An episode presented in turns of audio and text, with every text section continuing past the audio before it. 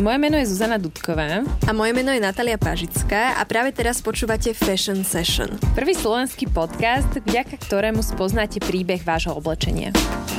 Spolu s nami odhalte kde, ako a kto naše a vaše oblečenie vyrába. S Fashion Session sa môžeš rozhodnúť, či chceš byť súčasťou problému alebo súčasťou riešenia. Tak poďme na to. Ahojte! Čaute!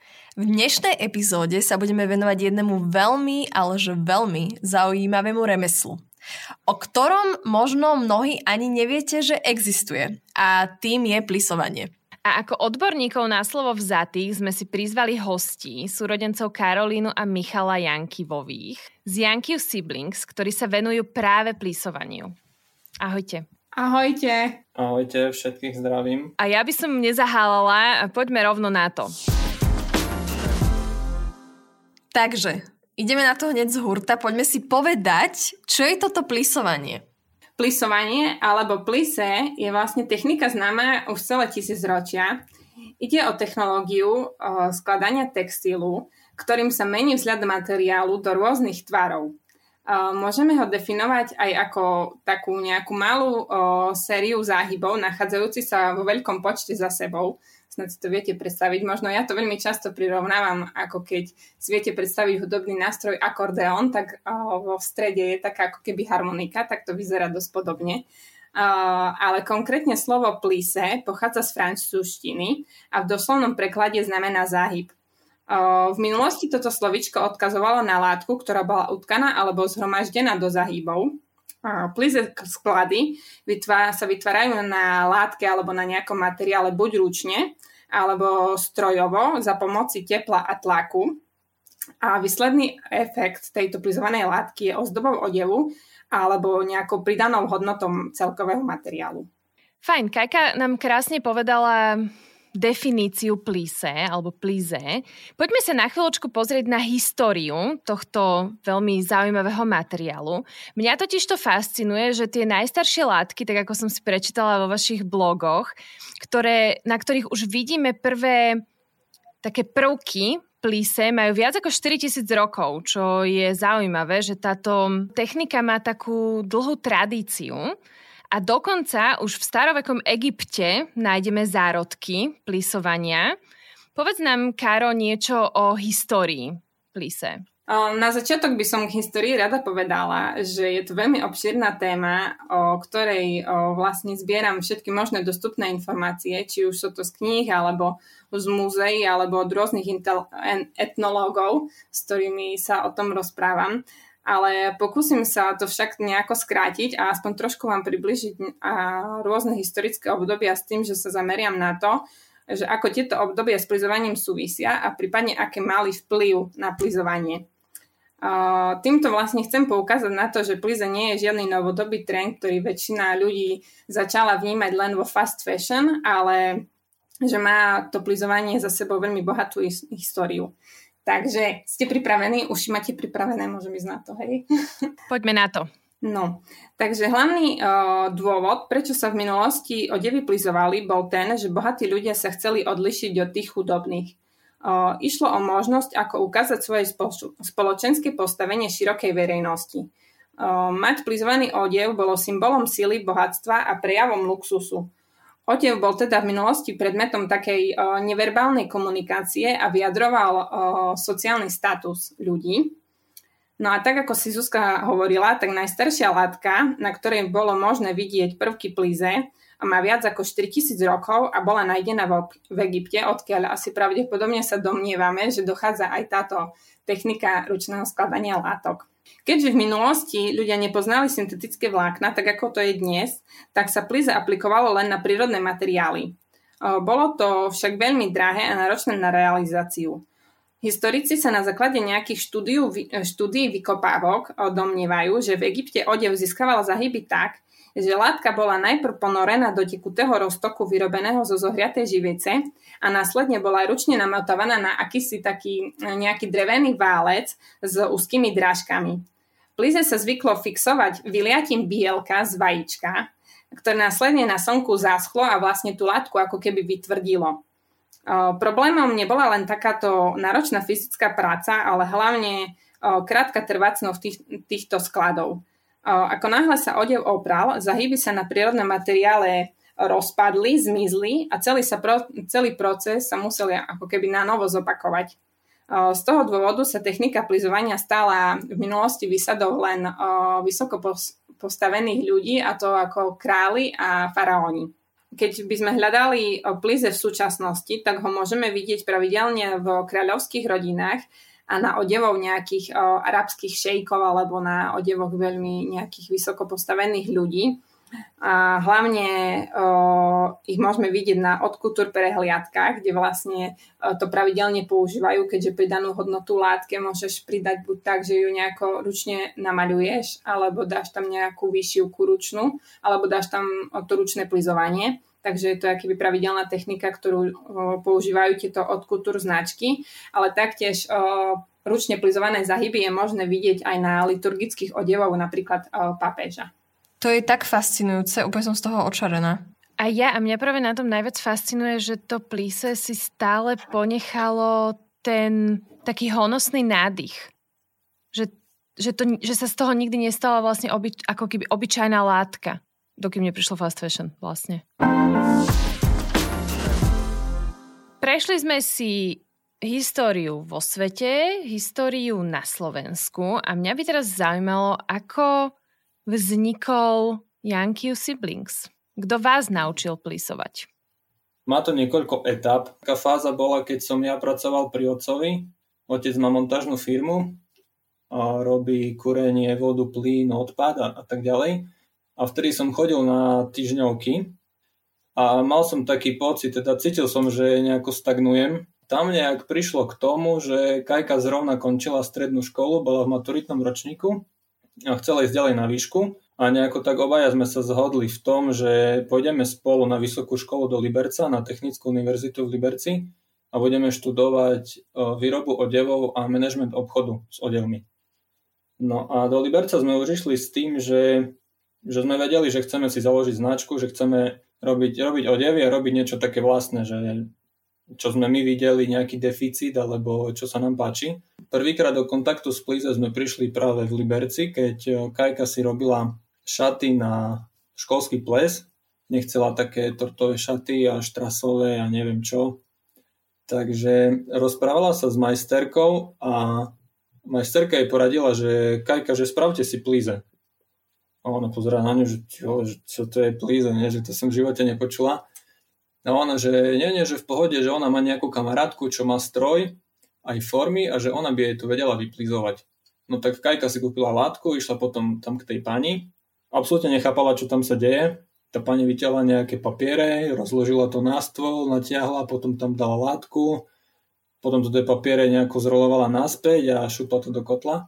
No ale ten efekt potom, ktorý prišiel, že keď to vybrala z toho kotla a otvorila tú formu a tá látka bola nadherne vyplizovaná, proste pekne poskladaná, to bolo také uhľadné, tak to je fakt, že očarilo, no aj mňa potom, lebo ona to priniesla potom do školy. A vtedy sme na byte, na izbe rozmýšľali, že teda už sme súbežne s tým, ako sme boli v Prahe, sme riešili nejaké vlastné podnikanie a značku, akurát sme sa rozhodovali, či ostaneme v Prahe, alebo či sa vrátime naspäť na Slovensko.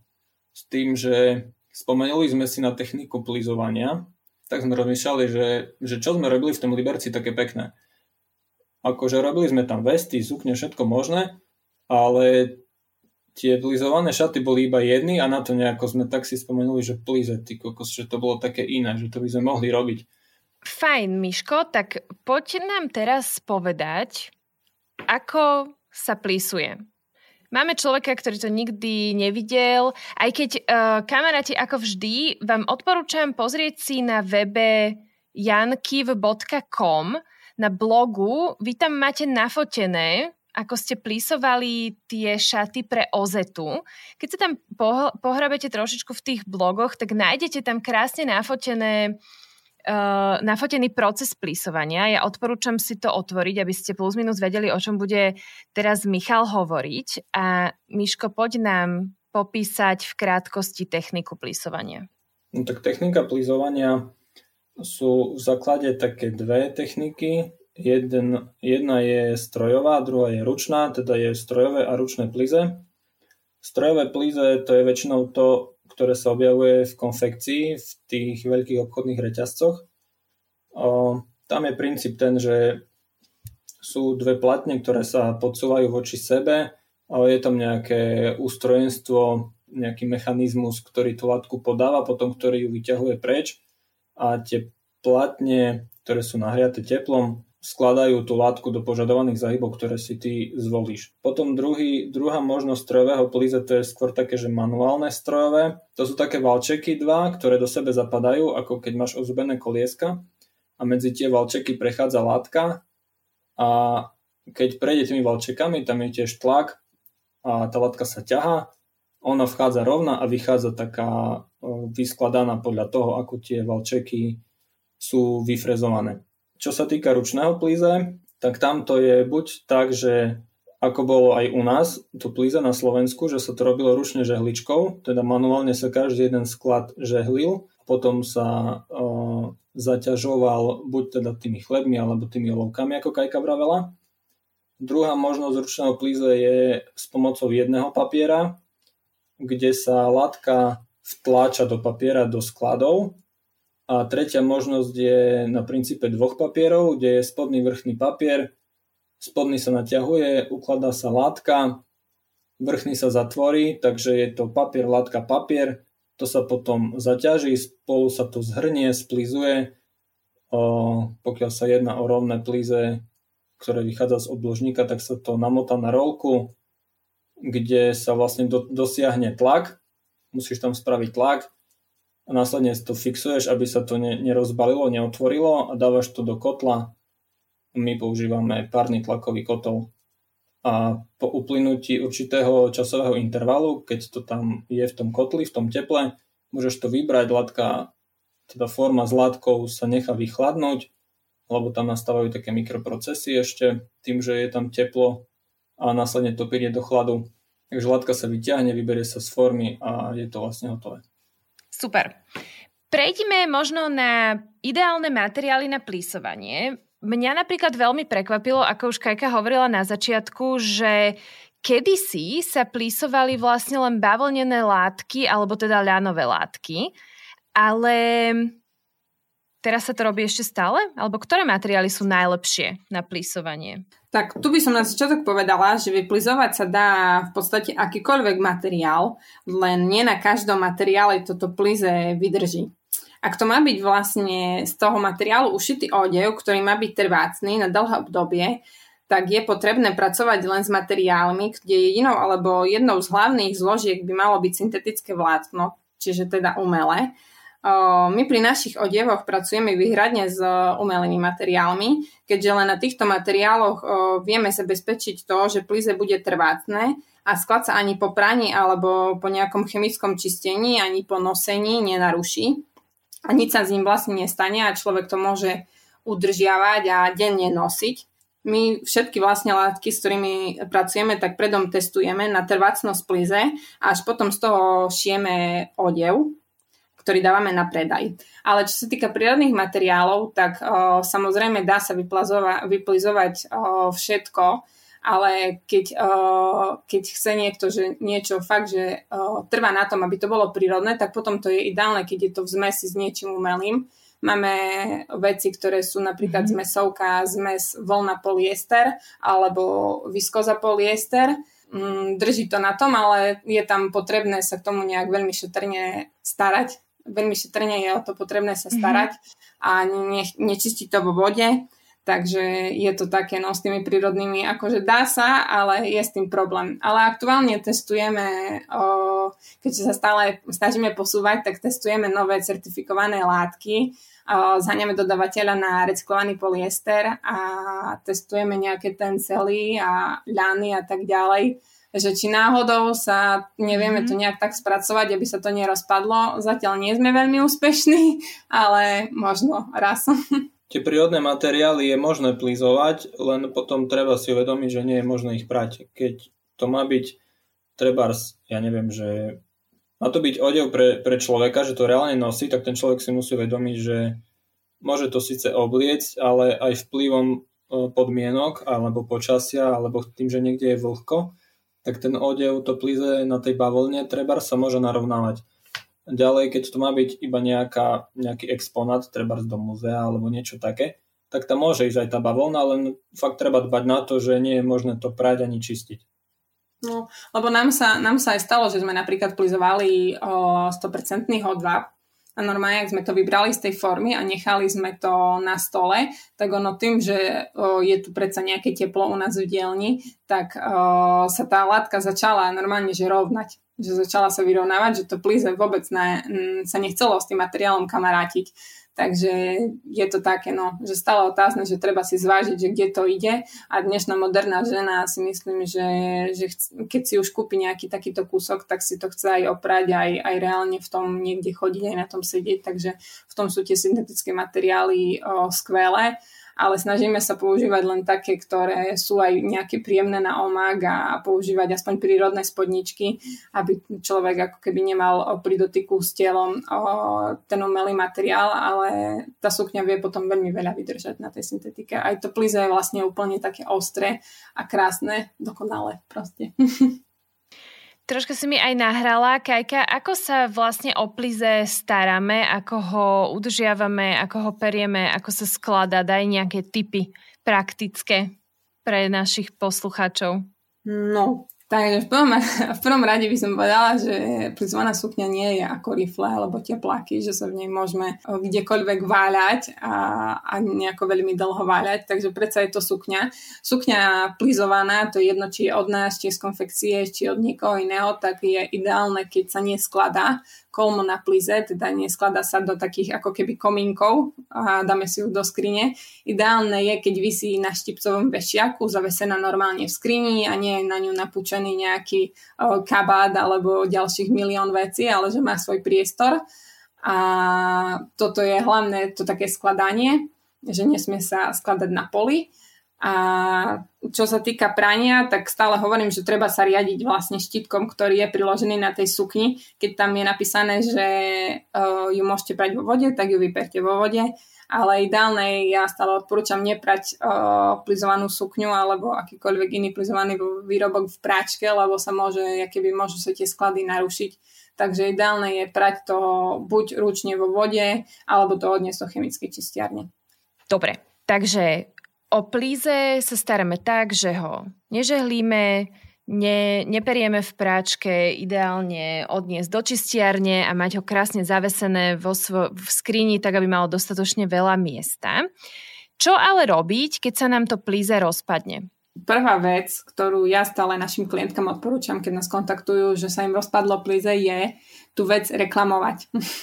To je základný, jednoduchý princíp o, dať to na reklamačku. Pokiaľ je to sukňa, ktorá je ešte v tej reklamnej lehote, tak to je ako keby o, jediná možnosť tá najsprávnejšia, že reklamať, reklamovať to tomu výrobcovi, že dodal ako keby nekvalitný výrobok a keď predsa si kúpim plizovanú sukňu, tak ju chcem aj plizovanú. Nám sa veľakrát stáva, že teda klientky nám o, píšu, že objednali si sukňu z konfekcie alebo od niekoho iného a tá sukňa im prišla zložená v malej krabičke a keď si vybrali, tak o, tá sukňa tam mala lomy tak hovorím, že to tak nemá byť, nech to vrátia naspäť tomu, od koho to kúpili a že nech to reklamujú a, takže tá sukňa reklamovať je najlepší spôsob, ak je to nejaký kúsok, ktorý máte už dlhšie a už nie je v reklamačnej lehote a je to nejaký váš srdcový kúsok, ktorý radi nosíte a chcete, aby bol aj naďalej plizovaný, len sa stalo, že sa teda vyrovnal, tak je možné ho aj preplizovať. To znamená, že nám pošlete vlastne tú sukňu na preplizovanie, kde sa plizujú len jednotlivé tie diely tej sukne, takže je potrebné ako keby celú tú sukňu rozpárať a vyplizovať len, te, len tie diely. Lenže mnohokrát je tá suma za preplizovanie vyššia, ako stal ten produkt, lebo nám sa aj stáva, že si niekto kúpi sukňu za 5 eur z konfekcie a potom nám volá, že ju chce predplizovať, lebo že to plize je tam zničené, ale potom akože vlastne zistí, že tá naša cena je niekoľkonásobne vyššia za to preplizovanie.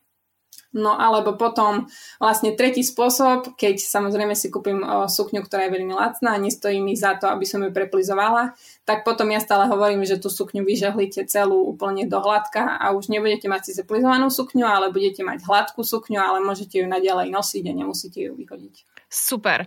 A toto ma celkom zaujalo. Ako vy teda posielate tie vaše, to vaše oblečenie zákazníkom?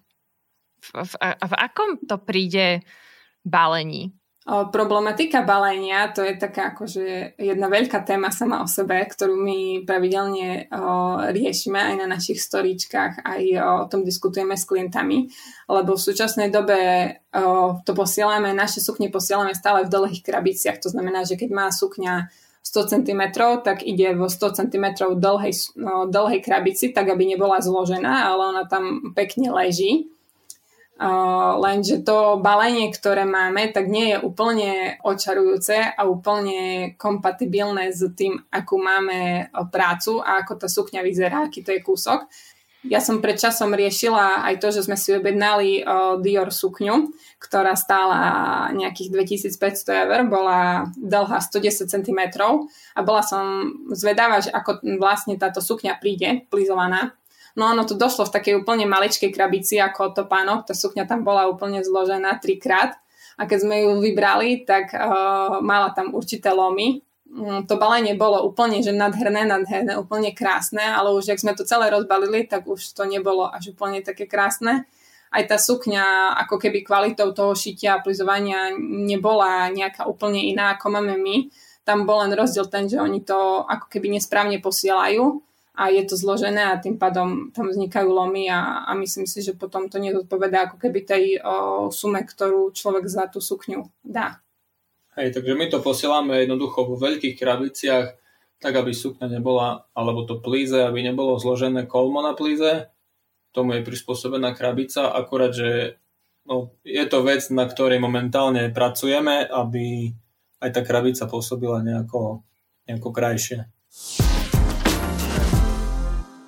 Mňa by zaujímalo, že aký je vlastne rozdiel medzi tými lacnými sukňami z fast fashion obchodov a medzi tým plíze, ktoré, robí, ktoré robíte vy uh, na tých sukniach. Že ako je možné, že to oni vedia predať za tak lacno, lebo vieme, že pri všetkom uh, tá výroba, všetko sa tlačí proste na to dno, aby to bolo čo najlacnejšie, ale ako sa dá kvázi oklamať tento proces, keď aj tak tam niekto to plíze robiť musí?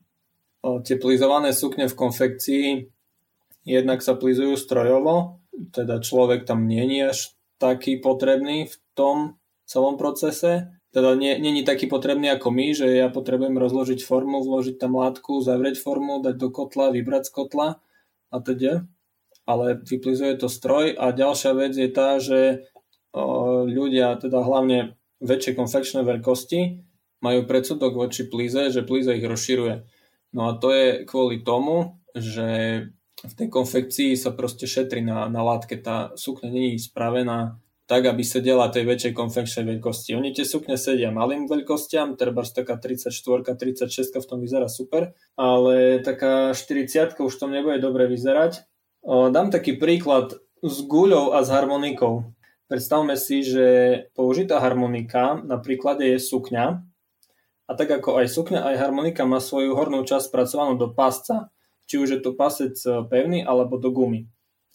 No a vezmeme si guľu, tak guľa, akože nie, že by som sa chcel dotknúť žien, to vôbec nie, ale potrebujem to ukázať na nejakom príklade, že guľa je trebárs ten e, zádok a obvod sedu a bokov.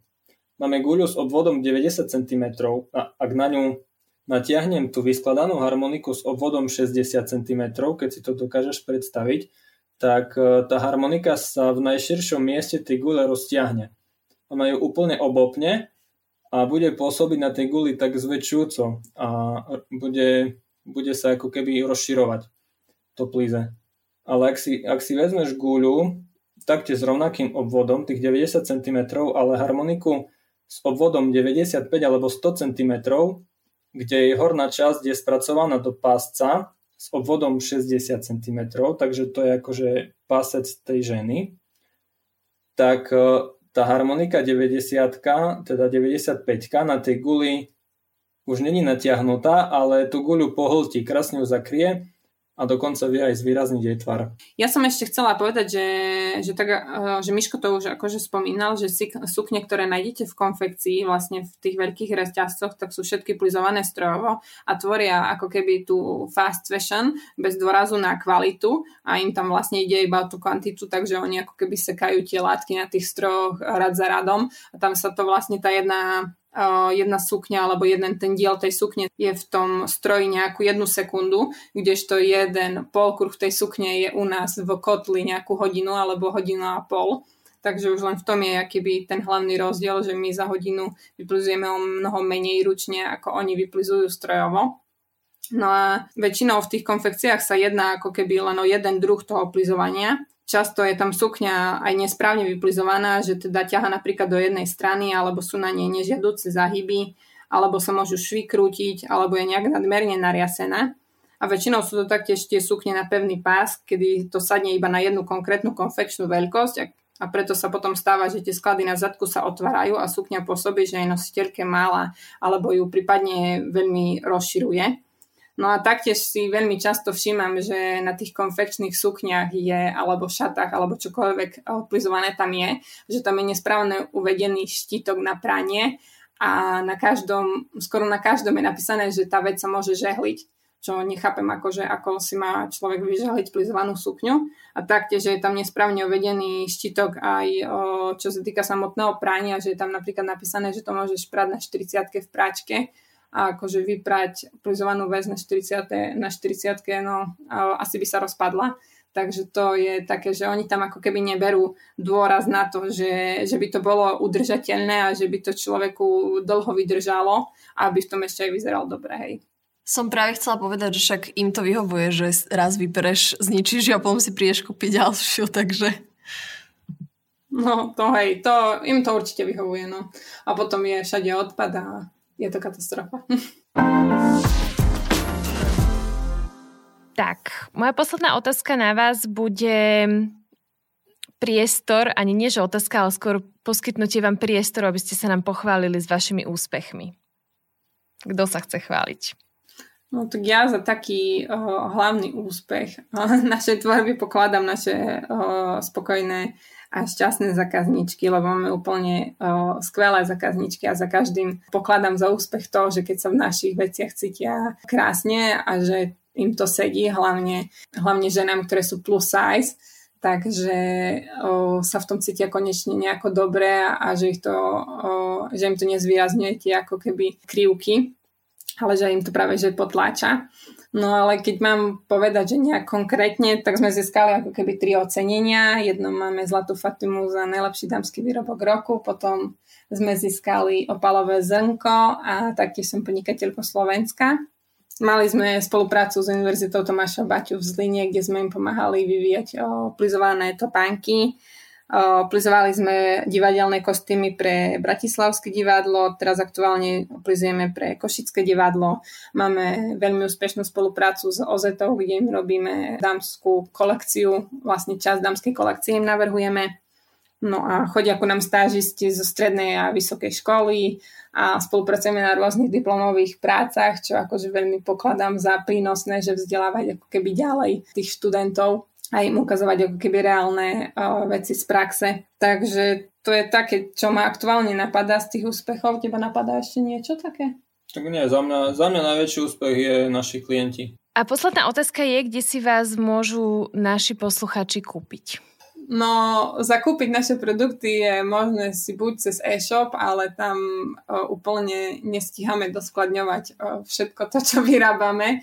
Takže ideálne asi bude, keď uh, buď napíšete mail, alebo cez Instagram, alebo cez Facebook sa s nami skontaktujete a buď vám pošlem potom fotky, čo máme aktuálne skladom, alebo vytvoríme niečo presne na mieru, tak aby to sedelo vášmu typu postavy a aby ste v tom vyzerali úplne krásne, alebo keď máte cestu do Prešova, okolo Prešova, tak sa u nás potom zastaviť osobne v ateliéri a, a preberieme, že čo by bolo super na vašu postavu. Dobre, ďakujeme vám za všetky informácie, ktoré ste nám dneska odovzdali aj našim poslucháčom.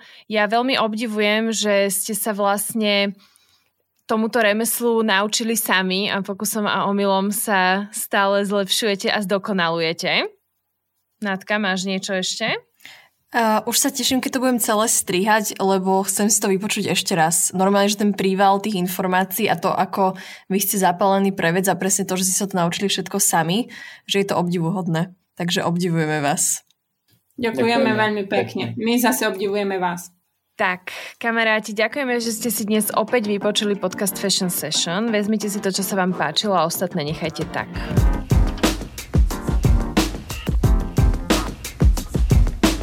Pre ďalší nával inšpirácie sledujte naše sociálne médiá. Mňa nájdete ako zavinač Natalia Pažická, Zuzku.